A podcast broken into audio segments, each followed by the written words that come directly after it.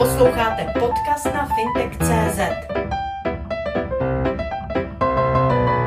Je to několik dnů, kdy společnost Moderna zažalovala společnost Pfizer a BioNTech za to, že jí zcizili patent na vakcínu Comirnaty. Mm-hmm. Máte pocit, že se to projeví do vývoje akcí těchto mm-hmm. tří společností? Já si myslím, že určitě, protože eh, když se podíváme na to, ať už eh, ta technologie jako taková pochází od kohokoliv, tak eh, skutečně jakoby ty patenty a samotný v podstatě důsledek toho sporu, který by měl v podstatě vést k nějaké náhradě těch ušlých příjmů, tak určitě bude mít jako výrazný výrazný dopad a především teda na společnosti jako BioNTech a, a Pfizer. Jo. A přičemž teda samozřejmě pokud by tohle to ne, nevyšlo v prospěch Moderny, tak určitě tady to by bylo negativní PR pro tu společnost. Když se podíváte na zisky farmaceutických společností, které se podílely na vývoji vakcín proti covidu a dodávaly je na světové trhy, jak si vlastně v těch minulých letech stály. Je potřeba říct, že v podstatě ty zisky teď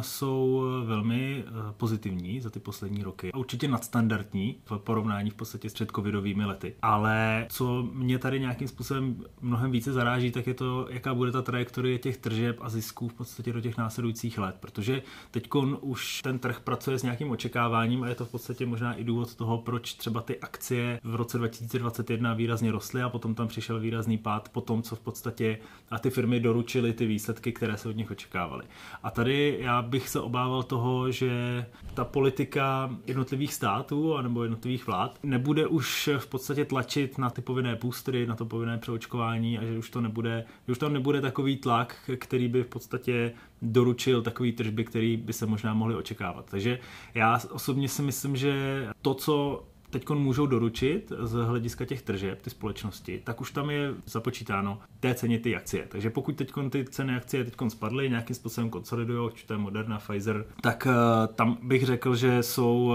z velké části započítané ty obavy z toho, že ty boostery, že už na to nebude takový tlak, tím pádem v podstatě oni, a jakože se to stalo několikrát naposledy třeba s Novavaxem, který v podstatě očekával tržby, který nedokázal jako zdaleka doručit. Jo. Byl tam obrovský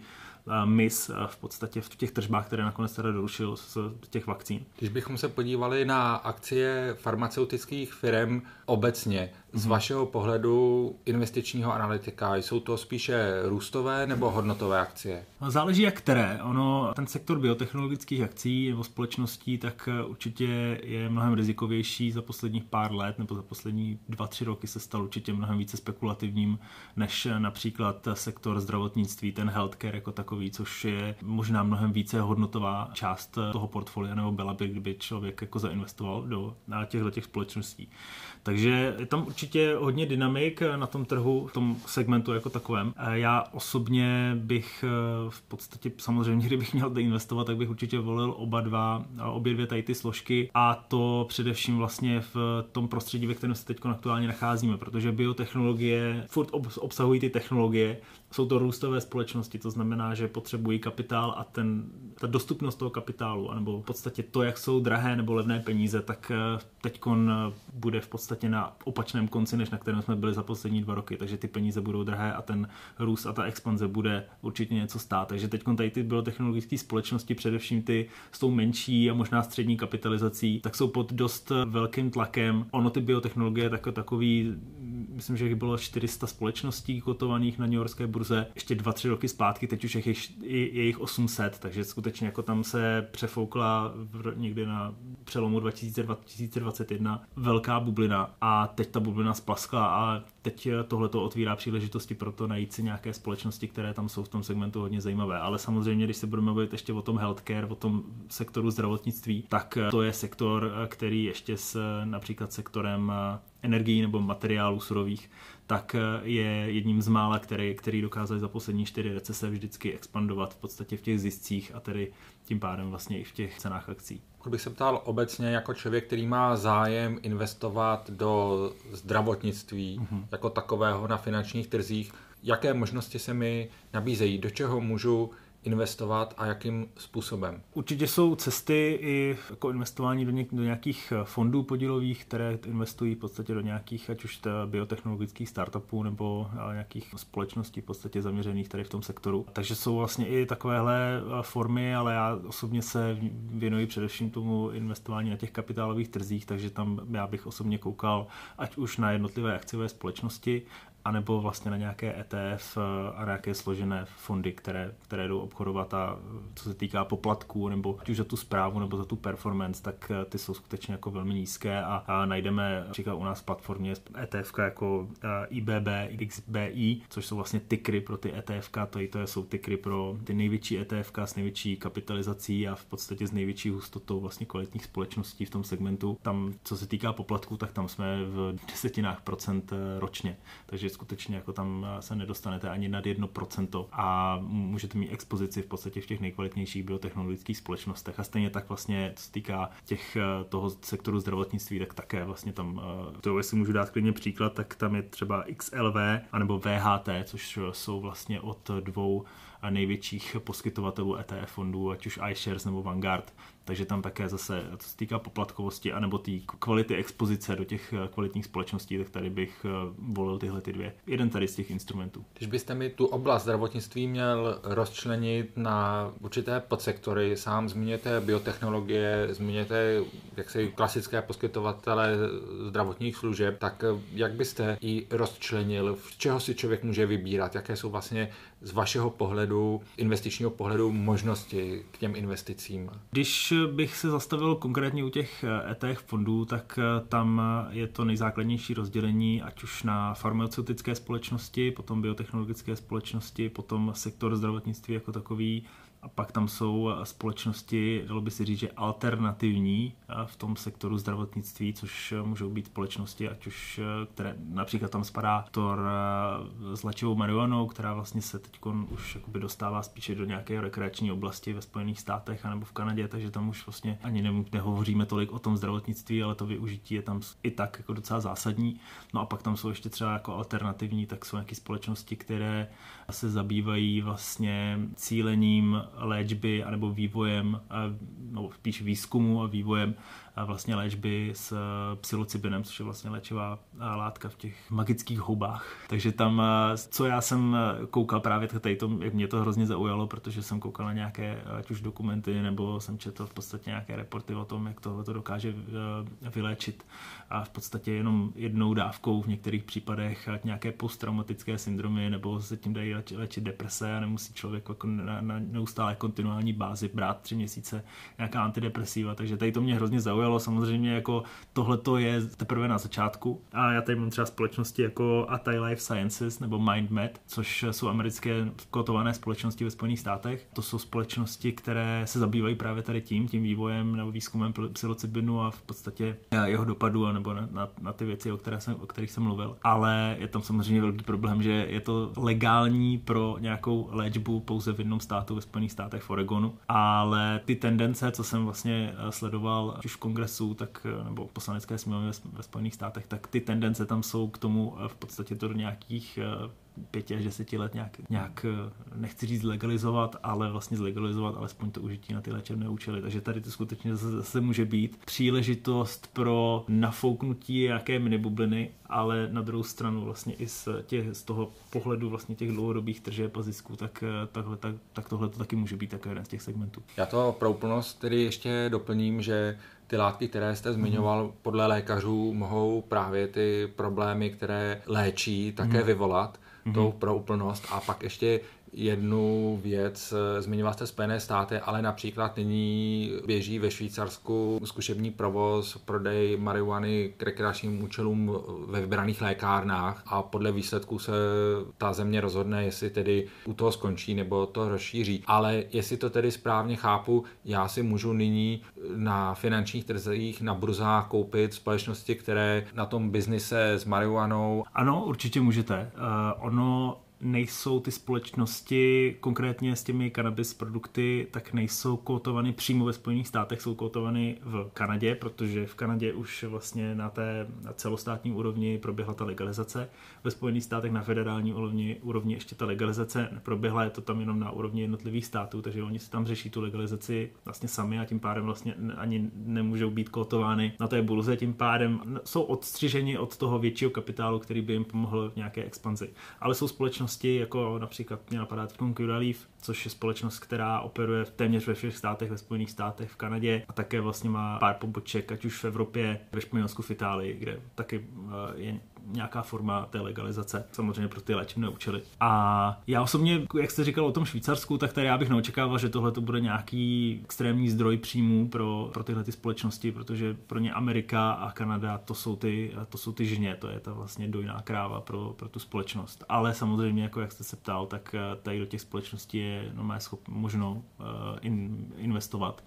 a vsadit si na to, že ten sektor jako takový, nebo tady ten, ten, ten podsegment je teprve na samém začátku a může se samozřejmě dostat eh, do nějakých jako mnohem vyšších výšin, ale to je samozřejmě jako teď spekulace, protože například některé ty společnosti v Kanadě, tak eh, ukázalo se, že, se, že, že tu poptávku, která eh, měla být, tak výrazně přecenili a, a potom tam následoval docela strmý pád v těch cenách akcí, když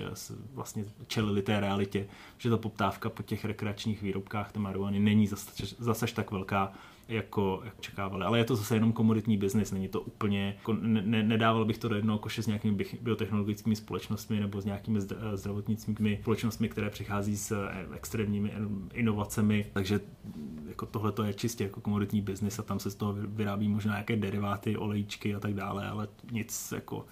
asi úplně závratného. Ještě než se dostanou další otázce, této souvislosti mě napadá i nedávná kauza ze Spojených států, kdy farmaceutické firmy zaplatily veliké očkodné za svůj, mm-hmm. jak uváděla média, opiátový biznis, kdy se ukázalo, že mnoho pacientů, kteří si chodili do lékáren pro jejich opiátové léky, se stalo na nich závislými. Mm-hmm. Ale pojďme ke zdravotnictví. Tak to se zeptám z hlediska nějakého třeba vyváženého portfolia nebo atraktivity tohoto oboru k investicím, sám se zmínil, že během těch krizí to zdravotnictví bylo schopno si udržet své hodnoty a dokonce růst, tak jak vy hodnotíte tu atraktivitu toho zdravotnického oboru a zdravotnického sektoru z hlediska investic? Já osobně si myslím, že za poslední rok a půl byly tyhle ty společnosti eh, relativně přehlíženy a bylo to právě způsobeno tím, kolik toho kapitálu bylo na, na finančních trzích nebo v tom systému mezi bankovním jako takovém. A samozřejmě ty peníze především tekly do těch trochu více rizikových a trochu více jako dynamických eh, akcí a společností, které jednoduše dokážou doručit vysoké desetiprocentní zisky nebo možná až stovky procent. Jo. Takže to bylo eh, něco, kam ty peníze proudily. Tohle to šlo trošičku, ten, ten sektor zdravotnictví a biotechnologií šel trošičku stranou a já si myslím, že teď by mohl přijít eh, jeho čas a skutečně, když se podíváme na, na ty jednotlivé ETF fondy, když jsem říkal například to XLV nebo to, to VHT,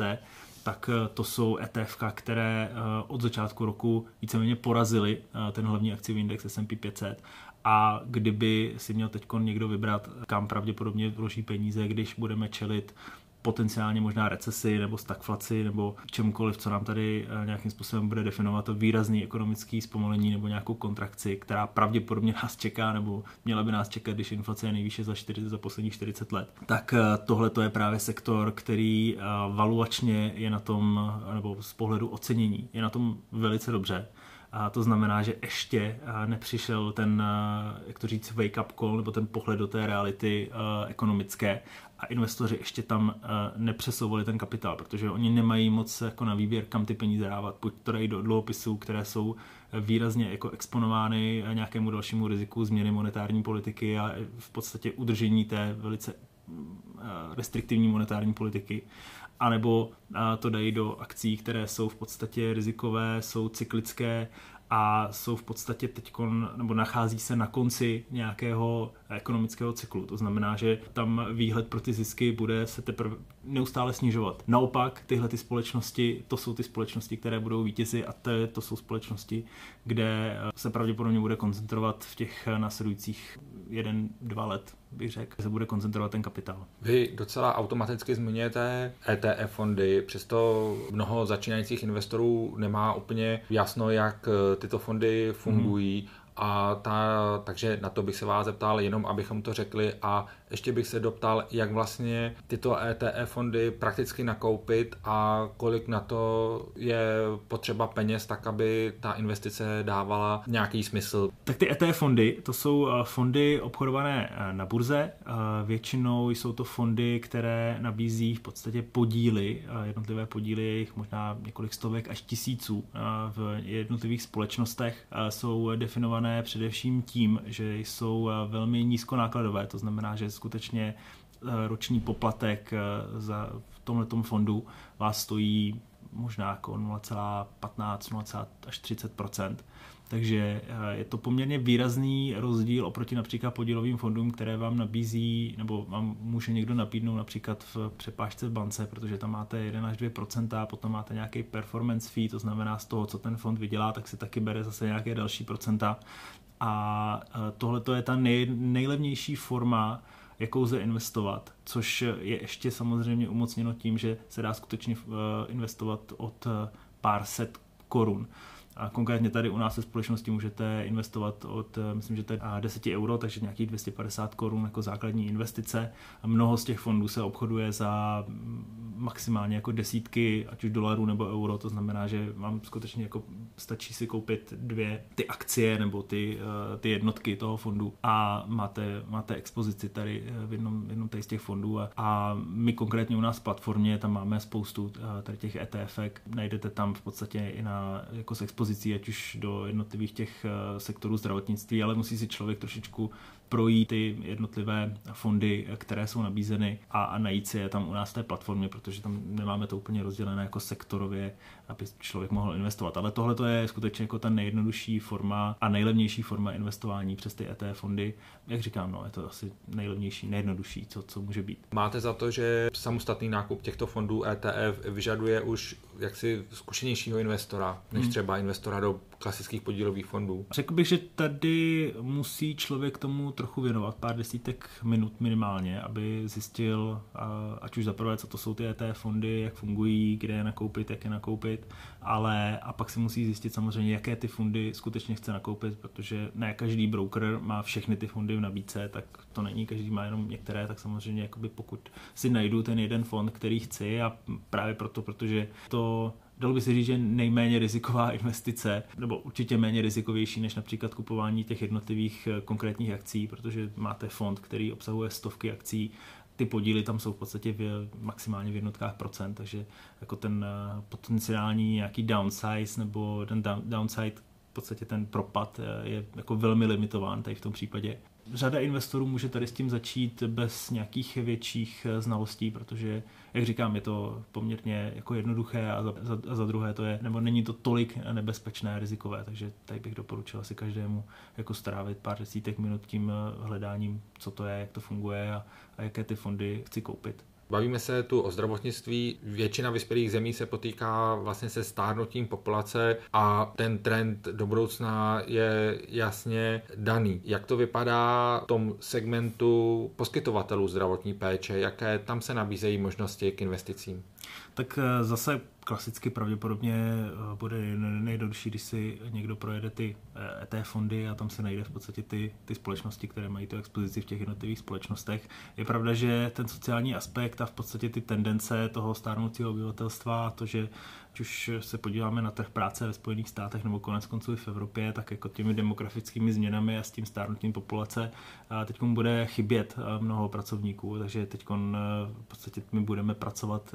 na obě strany. Tady osobně já koukám především na společnosti, které příklad eh, provozují nemocnice, protože tam eh, mi to přijde jako velice stabilní biznis, skutečně jako ta návratnost na, na ten jejich kapitál, nebo můžeme říct v podstatě i jakoby nějaký dividendový výnos, je velmi stabilní, dlouhodobě ziskové společnosti, které dokáž, dokážou růst. Jsou to teda společnosti jako ve, především ve Spojených státech. Já osobně, moje nejoblíbenější společnost tady v tom případě je HCA a Healthcare, což je provozovatel asi 2000 eh, zařízení, a konkrétně 200 nemocnic v nějakých 21 státech ve Spojených státech i v, ve Spojeném království a je to takový trošičku možná až monopol, takže tohle je jedna z těch společností, která asi může tady v tom prostředí nějakým způsobem pomoci. Ale ještě mám jednu společnost taky docela zajímavou, se jmenuje Axom Therapeutics, což je, která má lék, ten se nazývá AXS05. Samozřejmě se nebudeme rozebírat úplně do podrobná, ale zaměřuje se v podstatě právě na depresi anebo ten neklid související s Alzheimerovou chorobou. A jsou tam i další společnosti, a kde bych určitě jakoby doporučil někomu se na to podívat. A dokonce v České republice na to existuje jeden fond, a který se zabývá právě tou longevity, a tou v podstatě prodloužením života a nebo právě řešením těch problémů spojených s Alzheimerovou nemocí a nebo, nebo s Parkinsonem, takže tady to jsou společnosti, které také vlastně mají potenciál doručit nějaký jako hodně zajímavý lék tady v tom segmentu. Vy osobně investujete do mm-hmm. sektoru zdravotnictví a pokud ano, do čeho? Pokud ne, co se vám zdá, byť se tedy o tom bavíme celou dobu, mm-hmm. zajímavé. A ještě jedna otázka, jak byste v rámci nějakého vyváženého portfolia upřednostňoval nebo neupřednostňoval ten zdravotnický sektor?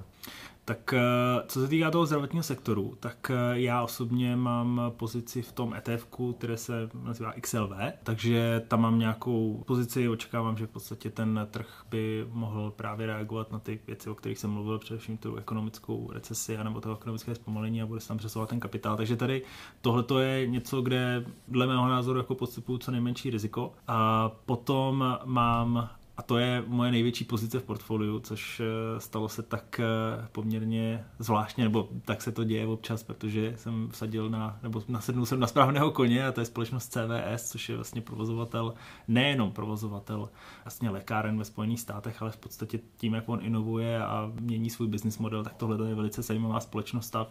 plus teda samozřejmě s jejich nějakou pricing power a s tím business modelem, který je protiinflační a dovoluje té společnosti velice jednoduše přenést tu inflaci na konečného potřebitele. Takže tady to je velmi zajímavá společnost, takže CVS a tady ten, ten, ten, ten ETF fond. Potom já tam mám nějaké společnosti, na které koukám, a musím říct, že právě tím asi pravděpodobně, jak ten kapitál z těchto těch společností neodtýká tak, jak například z Facebooku a tak dále, z, z těch jakoby uh, růstových společností, tak uh, stále jsou jako poměrně drahé, takže to úplně na mě nekřičí, že bych to měl koupit, není to něco, co by bylo extrémně podhodnocené, ale je to třeba Gilead Sciences, což jakoby valuačně se to přibližuje jako velice zajímavým úrovním, v podstatě jsou best in class v poměru výnosů na cash flow nebo co se týká vlastně dividend dividendy, takže tady to, to je taky jedna z těch eh, velmi zajímavých společností. A pak jsem tady měl ještě Verte, uh, Vertex Pharmaceutics, uh, která se mi jako za poslední dobu líbí. Axom Therapeutics, o, o které jsem mluvil, tak to je také jedna z těch společností biotechnologických, která mě zajímá. Samozřejmě i člověk to může zahrát jako trošičku, jak to říct, více bezpečněji, například třeba společnost Unihealth, takže jo, zase koukám hlavně do Spojených států, ale věřím tomu, že i v Evropě bude hodně těch jako velmi zajímavých společností, ale určitě teď už je trošičku pozdě jo, na to CVS, které, které já držím, protože už je skutečně vysoko a tady se spíš potvrdilo to, že je to skutečně protiinflační eh, společnost nebo akcie, konec konců i v protiinflačním segmentu. Ale zaměřil bych se na ten Gilead Sciences a Vertex Pharmaceuticals, ten Axum Therapeutics, což jsou ty společnosti, které mě jako docela zajímají. A co se týká jakoby toho eh, procentuálního zastoupení v tom mém portfoliu, tak eh, sektor zdravotnictví tam mám z nějakých 15% celkově možná 15-18% vlastně s tím, eh, s tím ETFkem. A co se týká jako nějakého doporučení pro investory nebo pro začínající investory, kolik by to tam mělo obsahovat, já osobně věřím tomu, že by člověk měl investovat do toho, k čemu má nějaký vztah, eh, co, co ho baví, takže pokud jako lidé se pohybují tady v tom sektoru, rozumí tomu, a není to pro ně jako vůbec španělská vesnice, tak určitě bych doporučil jako tady tomu věnovat klidně jako mnohem větší procentuální zastoupení v tom portfoliu. Jo, zase člověk, pokud tomu nerozumí, tak by tam neměl úplně a, investovat, protože zase si někdo může poslechnout tady ten podcast, říct, že jako pan Hájek říkal tady to, tak to koupím, takhle to jako nefunguje, musí si každý udělat ten vlastní research, zjistit, jako, jestli mu to dává smysl. A mě to třeba jako smysl dávat může, někomu, někomu třeba vůbec. Takže tady bych eh, asi doporučil se nad tím trochu více zamyslet, eh, jaké od toho očekávám cíle, ale osobně uh, si myslím, že by to mělo tak nějakých plus minus 20% toho z portfolia a skutečně jakoby mít. A kdybych se ptal na výnosnost v nějakém dlouhodobějším investičním horizontu, kolik to hmm. zdravotnictví je schopno přinést a jakým způsobem? No, záleží hodně na tom, na tom, na tom cyklu ekonomickém, eh, tady v tom případě. Já osobně samozřejmě to bude jako nějaký jako hrubý typ, ale myslím, že za, za další, za následující dva roky překonáme index S&P 500, ten sektor zdravotnictví, nebo když budu brát v podstatě ten, to zdravotnictví v sektoru S&P 500, tak si myslím, že to bude jako vysoce outperformovat uh, ty ostatní sektory technologií nebo spotřebitelského zboží, takže tady bych očekával v těch následujících letech třeba nějaký kolem, kolem 15-20%, že by nám to mohlo uh, vynést. Jinak samozřejmě z dlouhodobého hlediska by se dalo říct, že ten segment je spíše na chvostu a těch ostatních segmentů, takže spíše jako underperformuje, je to spíše taková kotva uh, toho portfolia brána jako, jako valuačně, hodnotově a, a jako takový držák, že pokud by přišly nějaké ty větší výprodeje na těch finančních trzích, tak právě ten sektor zdravotnictví to portfolio by měl podržet. Sledujte fintech.cz